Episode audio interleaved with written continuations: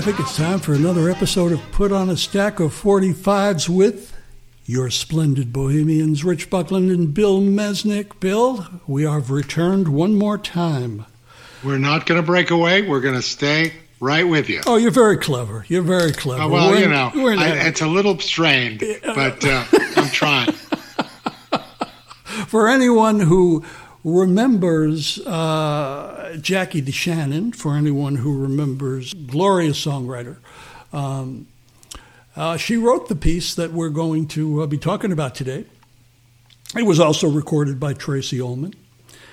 And the version that I aspire to is the one that uh, is recorded by one of my favorite vocalists in the world, Miss Irma Thomas. Irma Thomas. Now, this was a B side, as we were talking about before. The A side was I Wish Someone Would Care. This was in 1964. The A side made it to 17, number 17. It was on the Imperial label. But a lot of DJs did choose to play Breakaway because they found it an infectious pop tune. And so when right. the DJ would turn, I wish someone would care over and they would check it out. They'd get a lot of requests for uh, for Breakaway. And I believe also in '64, she recorded "Time Is on My Side," which was covered by the Stones, uh, who had a pretty big hit with it.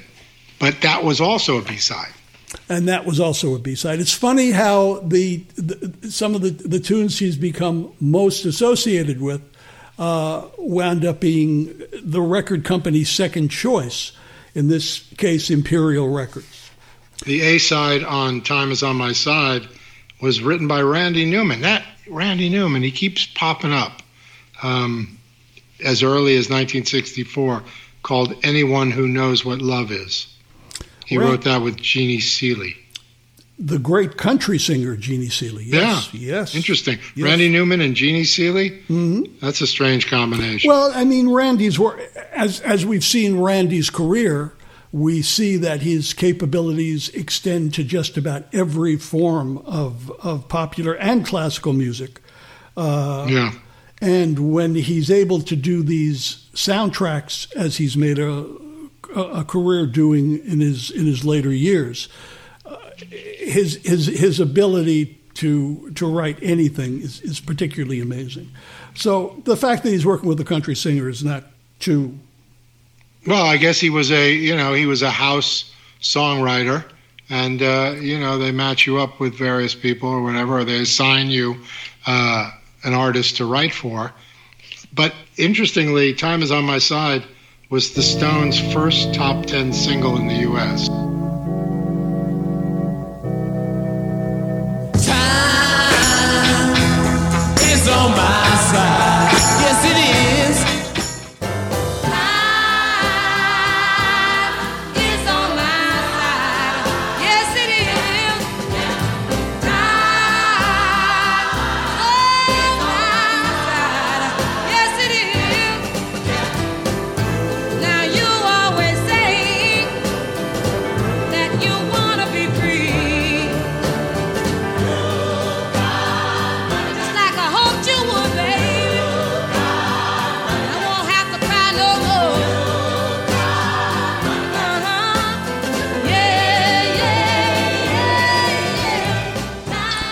after trying with cover after cover after cover, because they recorded everything from Arthur Alexander's You Better Move On to Larry Williams' She Said Yeah to Hank Snow's uh, uh, I'm, I'm moving on. Um, they had good taste. They had good. Well, they had black taste, and they hadn't. Uh, they had not begun to write yet. He and Keith yeah. not sit down seriously sat down. So that gamble paid off. Um, they just stuck to what they knew and what they did best. But if it were not, we have to give the Stones credit because, of course, Irma Thomas gained more popularity after the Rolling Stones recorded "Time Is on My yes, Side." Yes, they really helped her. You know, I'm looking at the the the, the life story here. This woman who is known as the Soul Queen of New Orleans, never really broke nationally. And she she not like Aretha or Gladys Knight, but listen to the list of labels that she recorded on Ron, Minit, Bumba, Imperial, Chess, Canyon, Fungus, Maison de Soul, Rounder. Rounder was actually very good for her later on. As She it was for Grammy, yeah, um, it, it in was for, 2007 Mhm. for After the Rain. Yeah. Rounder was good to a lot of artists. Uh, you know, I don't are- know much about the Rounder label. I mean, they they came up when there was a gap to fill in country music, in uh, soul music, and they they dedicated themselves to artists that they believed had not been given proper attention in the same way Alligator Records did for blues. Uh, I always thought of them as a folk. Yes, and they were. I was John just Fahey was uh, on there. Right. I was just about to say they're more aligned with folk than anything else, Yeah. and the uh, the shot in the arm that they gave to great folk artists. Uh, th- their catalog is stunning, but as so many labels in the record business have, Sugar Hill was was another one. Um, you know, with uh, with the sales of vinyl dropping and uh, the sales of CDs dropping, it becomes harder to stay in business. Now, Yeah. you know, growing up, I go to stores like the Record Hunter, and at 12 years of age, that's where I found that remarkable album, uh, which someone would care. And the uh, the stunning thing to me about Irma Thomas was always this: it's not about range, it's not about vocal gymnastics, it's not about all of the things that we've become accepting of in vocalization. That it has to be that more is more is good. More is not good. And I think Irma Thomas is the lesson in that. Less and just something intrinsic from the heart is really what's best. I really admire the simplicity of the interpretation. It's just you serve the song. Mm-hmm. It's not showy. Exactly. And some of the arrangements, you know, depending upon the producer you have, um, the opening to Breakaway is a little zippy. But Yeah, that actually turned me off at first. Yes. And I when I heard the Tracey Ullman version, I liked it better. yeah, she kind of she refined it and put it into the proper perspective. This was just a little too doot doot doot doot doot doot doot. And as you'll hear, it's it, it didn't seem like it's going to go in the direction that it winds up going.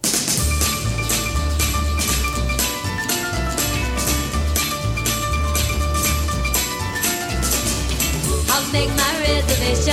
I'm leaving town tomorrow. I'll find somebody new and there'll be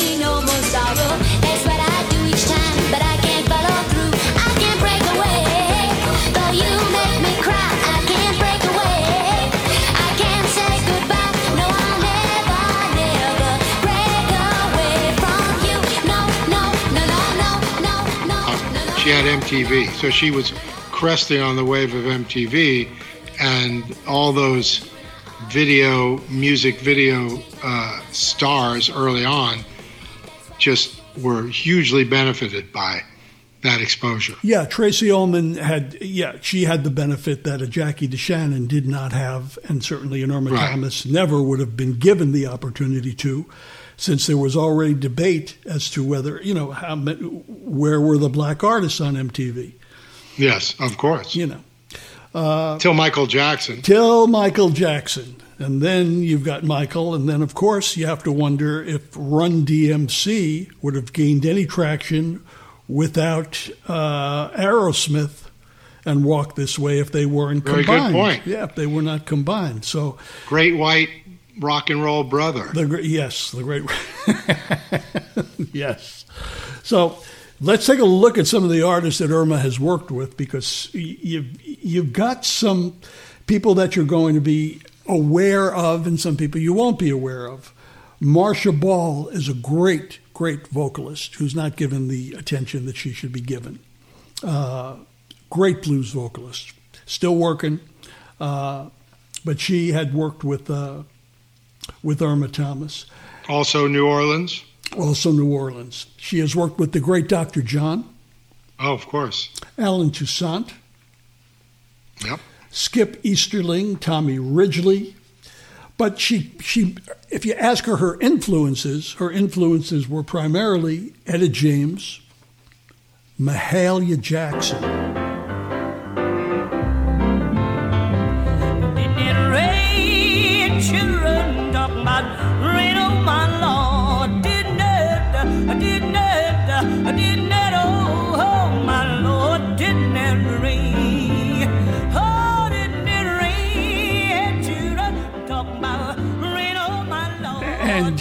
Don't know how much Mahalia you've listened to. I know a lot of people just go under the assumption that Yeah, some of the more classic, you know, stuff, but not. I, I, I've never, I never think of her as down and dirty.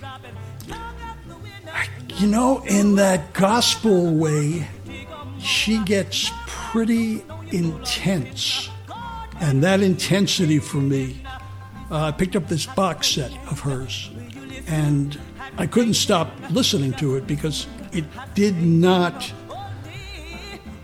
It's this is not about secular music, non-secular music. It's about once again the artist, and she was a singular voice. She really was a singular voice. I can see that. Okay, so you, are you saying that Irma had this uh, sort of um, spirituality? Absolutely, absolutely. She has this. She has this. What we call the tear in her voice, Yeah. and uh, it's generally a prayer. And I think that's where the Queen of uh, New Orleans uh, comes from. Yeah, she, Plus, she's played in every jazz fest since 1974. that's pretty remarkable. Yeah. Yeah, that's that's remarkable. So, you know, there's like a totem pole of New Orleans greats. Yes. And she is right in the center. And she also attributes uh, Nancy Wilson, Oh, that's interesting. who Na- great great vocalist, uh, Brook Benton, Oh, yeah. John Lee Hooker, of course, because I think that you listen to John Lee Hooker once and you go, "What the hell? what the hell?" And um, yeah, John was one of Well, the this is all over the map. singular voices. Yeah, I mean, her influences were obviously not defined to to a female vocalist or to a male vocalist or to pop or to. It's just who she heard and she embraced and, and took in. You know, it's interesting. I always assumed she was the daughter of Rufus Thomas, but uh, I learned that she was not. That's Carla. And she was born Irma Lee. And by the end of her teens, she was married twice and had three children. Yes. So I think Yeah. she approached her music career as basically, I need a job. or I got to get out of this house. I need a You know, job. one way or the other. Uh, In her one way or the teens, married twice and three children. Yeah, that's pretty. Yeah, yeah. I mean, that's still- Precocious. Yeah, yeah.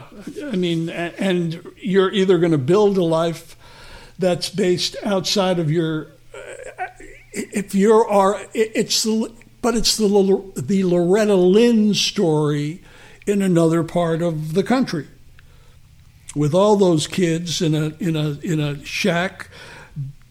Dolly Parton, Tammy Wynette, all these early married people Yeah, who wind yeah. up pursuing their careers. When you have And a succeeding above anyone's Ex- wildest expectations. wildest expectations. So she had four Imperial singles, and Imperial.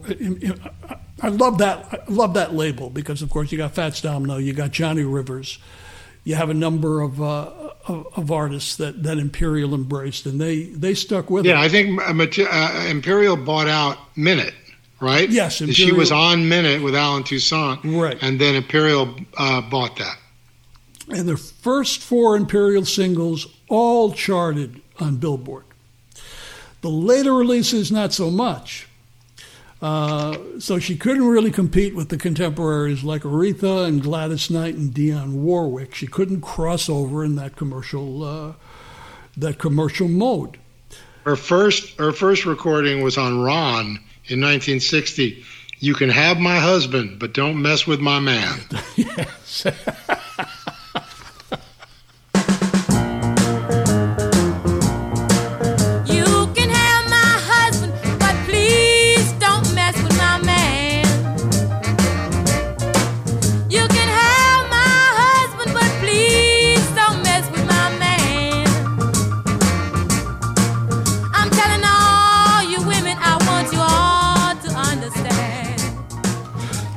Them like that anymore, Bill. They don't write You know, like that anymore. it's pretty damn good. They just don't. They they they don't even talk about it that much anymore. Yeah, she, her.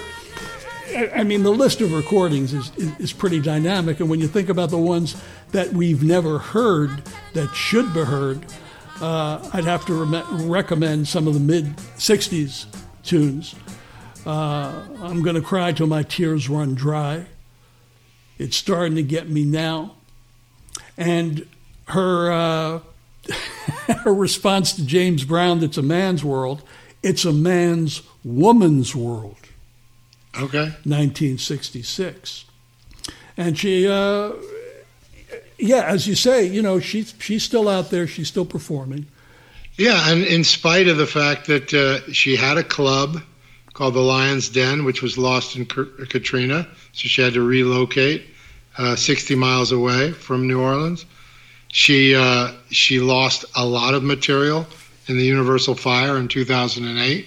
It's extraordinary how many artists lost material. Yeah, so many. Yeah, yeah.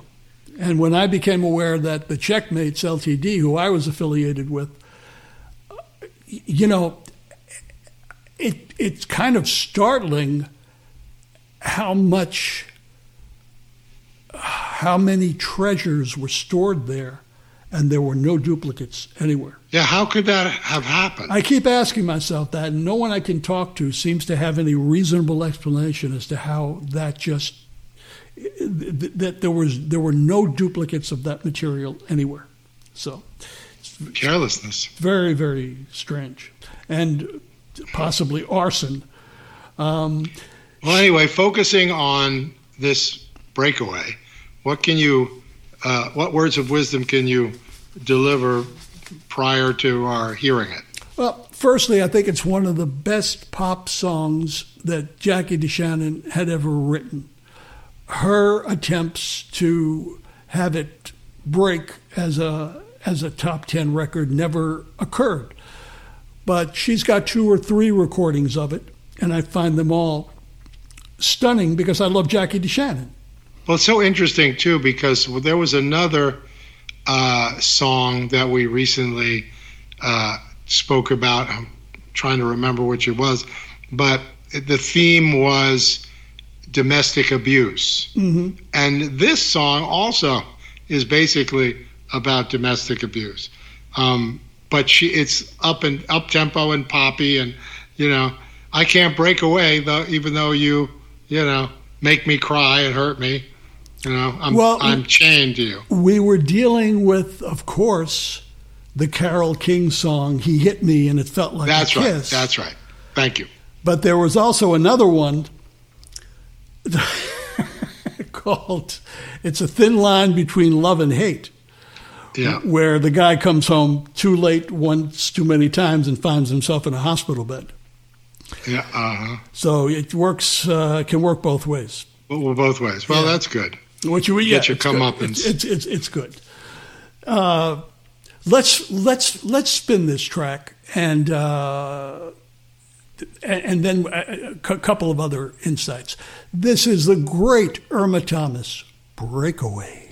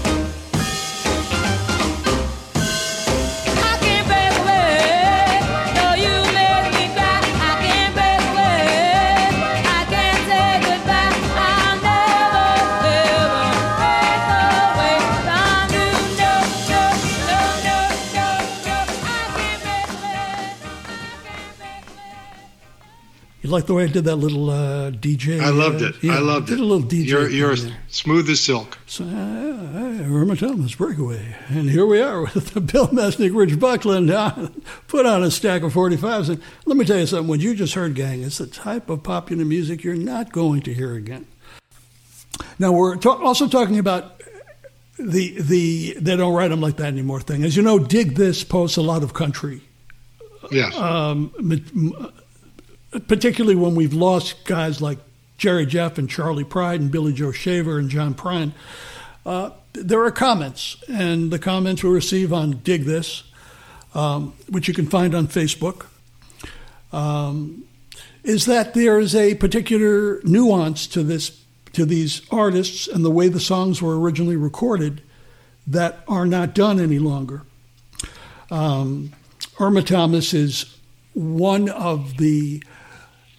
If you if you li- just listen to "Ruler of My Heart," and you will completely understand, as Willie DeVille did, the necessity of incorporating this in your musical knowledge, because this is stuff that uh, was a time and a place. Those New Orleans recordings, and they're not going to uh, they're not going to be lost to us, my friend.